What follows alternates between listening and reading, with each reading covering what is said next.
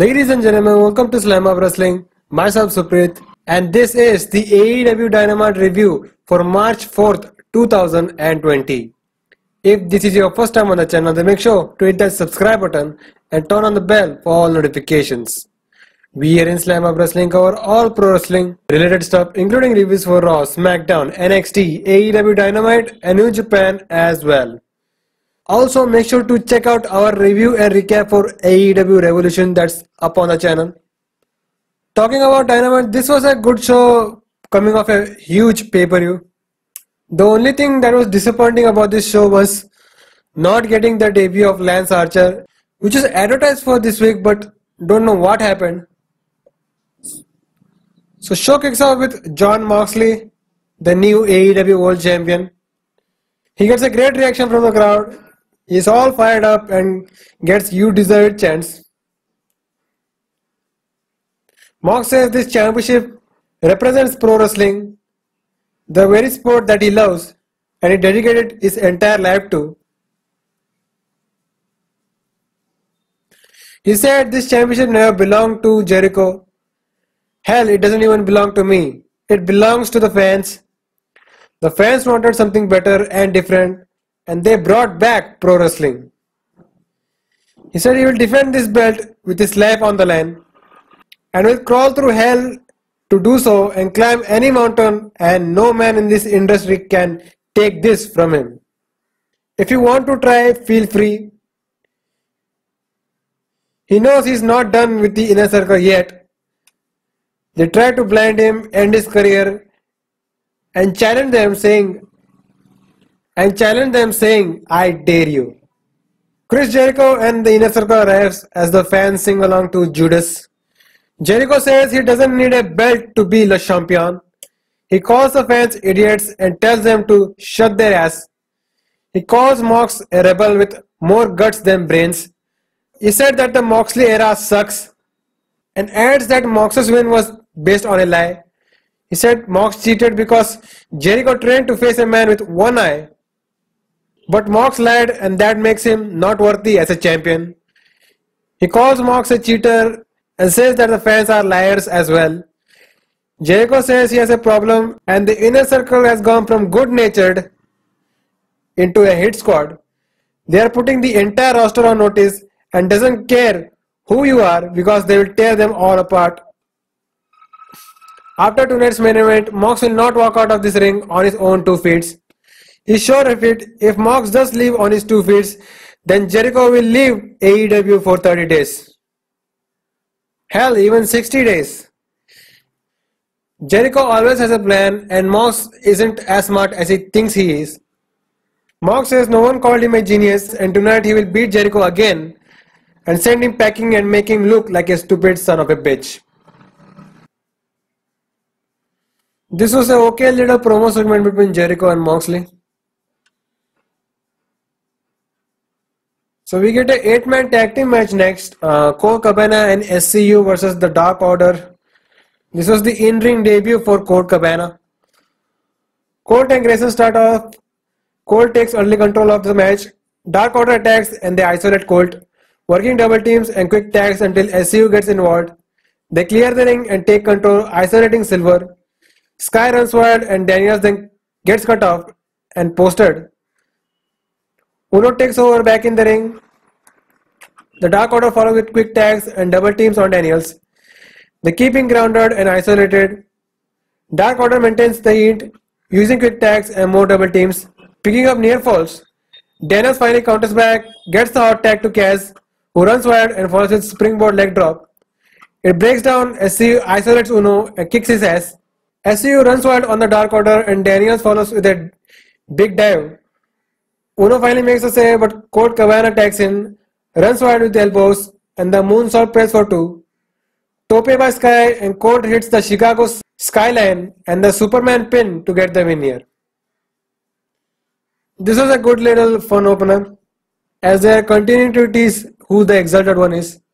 The Exalted One has to be Matt Hardy now that they teased on the Free the Delete series that Matt Hardy will be signing with All Elite Wrestling. We get highlights of the Kenny Omega and Page versus the Bucks tag team match from Revolution. where we had guys like Dave Meltzer, Bryan Alvarez, and Wade Keller praising the match. Next, we had Big Swole versus Leva Bates. Dr. Britt Baker was on commentary, and she had brought Tony Schiavone some Starbucks coffee. Swole takes out Evelyn, but that allows Bates to cut her off. Swole quickly counters back, takes control, and hit the dirty dancing, and that was it. This was only to elevate Big Swole and nothing else. We get highlights of MJF beating Cody at Revolution. So Cody arrives for a promo segment. Cody says he lost to MJF. He then talks about how you work to get on a pay-per-view and when you win you get a big bonus. It was professional, it became personal and it's professional again. He calls out MJF again and wants him to say he beat him fair and square.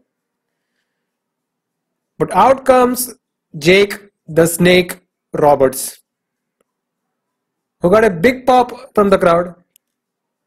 He got on the mic saying that he has to spoil the party and he doesn't want to hear Cody cry and bitch.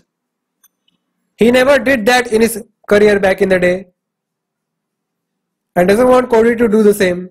He says Cody got his ass kicked and is here to slay Cody, not praise him. He said he has a client. The dark side will come to AEW and once the roots take control, the phoenix will rise from the ashes. It's taken him 20 years to get clean and right, and he has earned this. He won't be a nice boy and play nice. He will be on the outside when his client arrives and faces Cody. He said to Cody, You can bring Arn Anderson with you.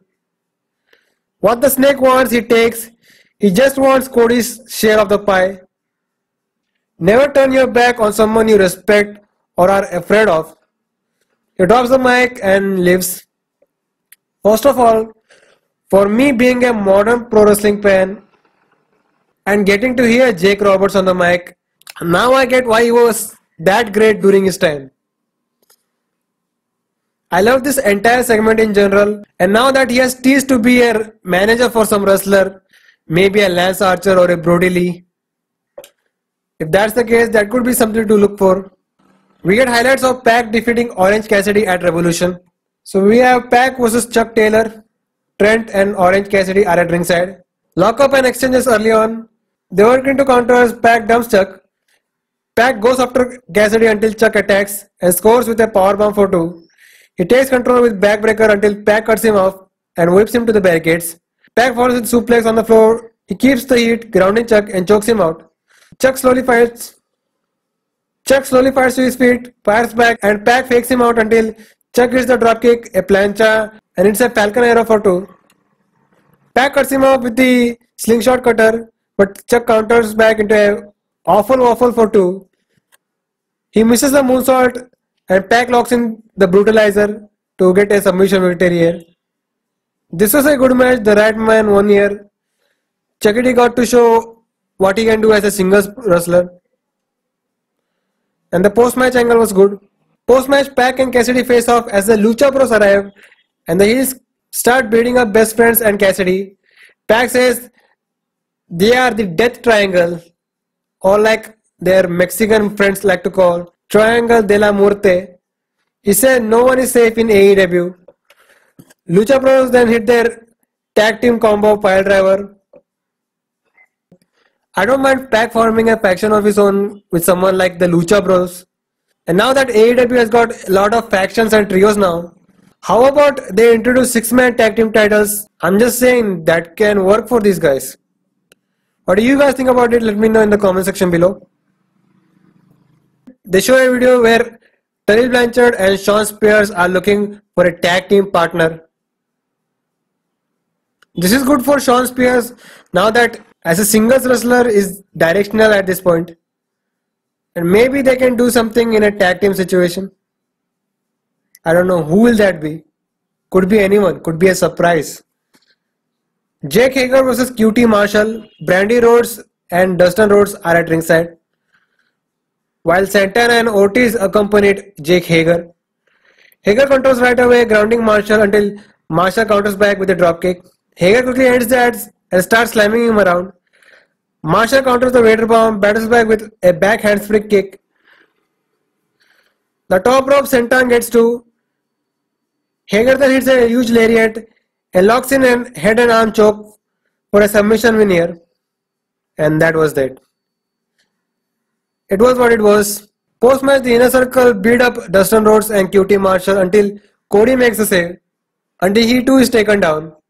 Matt Jackson then comes for the save, hits a super kick to Ortiz, but he's cut off as well until Hangman Page comes out with a beer in his hand. He first gently put his beer on the post and then starts beating up all three members of the inner circle and hits a big buckshot lariat on Hager. Hangman then flips off Matt Jackson and leaves with a ton of beer in his hand. The post-match angle was good as they are still continuing the dissension between the elite. We get highlights of Nyla defeating Statlander at Revolution. So commentators announced that Ortiz will be facing Cody next week. The newly formed Death Triangle will be in action. MJF, the Butcher and Blade will be facing the Jurassic Express and plus they'll be announcing the official rules for Blood and Guts JR said that there will be something different in these rules, which means this will not be that similar to war games, maybe. We got a short promo by MJF. He brags about his win over Cody at Revolution. He talks about pinning shoulders to Matt and banging rats. He beat Cody and went from a protege to a master. And now his legacy will read the greatest champion in history of wrestling. You heard me right, Jonathan Moxley. I'll win the gold. I will beat anyone to do so. He will remain undefeated because he's better than you and showed off his shirt that said, I pinned Cody. He then says, It's quite distracting, almost like a neck tattoo. Ooh. Typical MJF promo, loved it.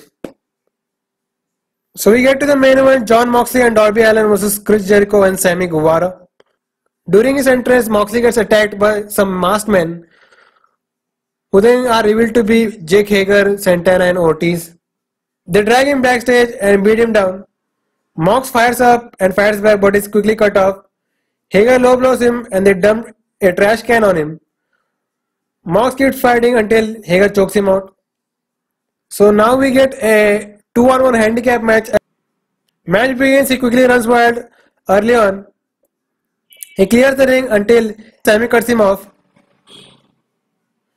Back in the ring, the heels isolate him in the corner as Jericho takes control of the match.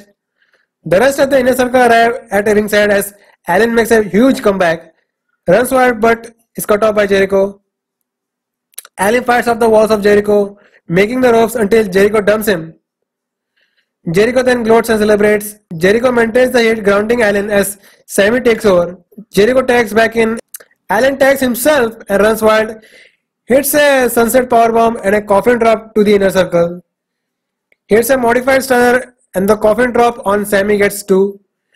He dumps Jericho but Jericho cuts him off with the Judas effect. This allowed Sammy to pick up the win and that was it. This was good and it and it was mainly to put over Darby as a big baby face. And also they are still continuing the Jericho and Moxley thing. Post match, Moxley comes out and runs wild on inner circle until Hager cuts him off and they beat him down. They drag him to the stage. Hager chokes him out and they triple powerbomb him off the stage through some tables while the entire inner circle throw middle fingers. And that was how Dynamite went off air. So this week's Dynamite was good. Could have been great with a big surprise or a debut of a Lance Archer. The promo segment between Jake Roberts and Cody was great. Lot of suspense on what Jake Roberts is going to do next. Everything else was fine. And looking forward to the next few weeks of Dynamite as they build up to blood and guts. So what did you guys think about this week's Dynamite? Let me know in the comment section below or on social media. You can find Slamhub Wrestling on Twitter at SlamhubW, Instagram at Slamhub Wrestling. Our podcasts and reviews are mainly audio based, and if you don't want your YouTube app running for that, then you can catch Slamhub Wrestling on Anchor and Spotify as well. And if you are watching on YouTube, then make sure to like this video, The like goals for this video are 10 likes, so make sure you do that and we'll see you guys next time.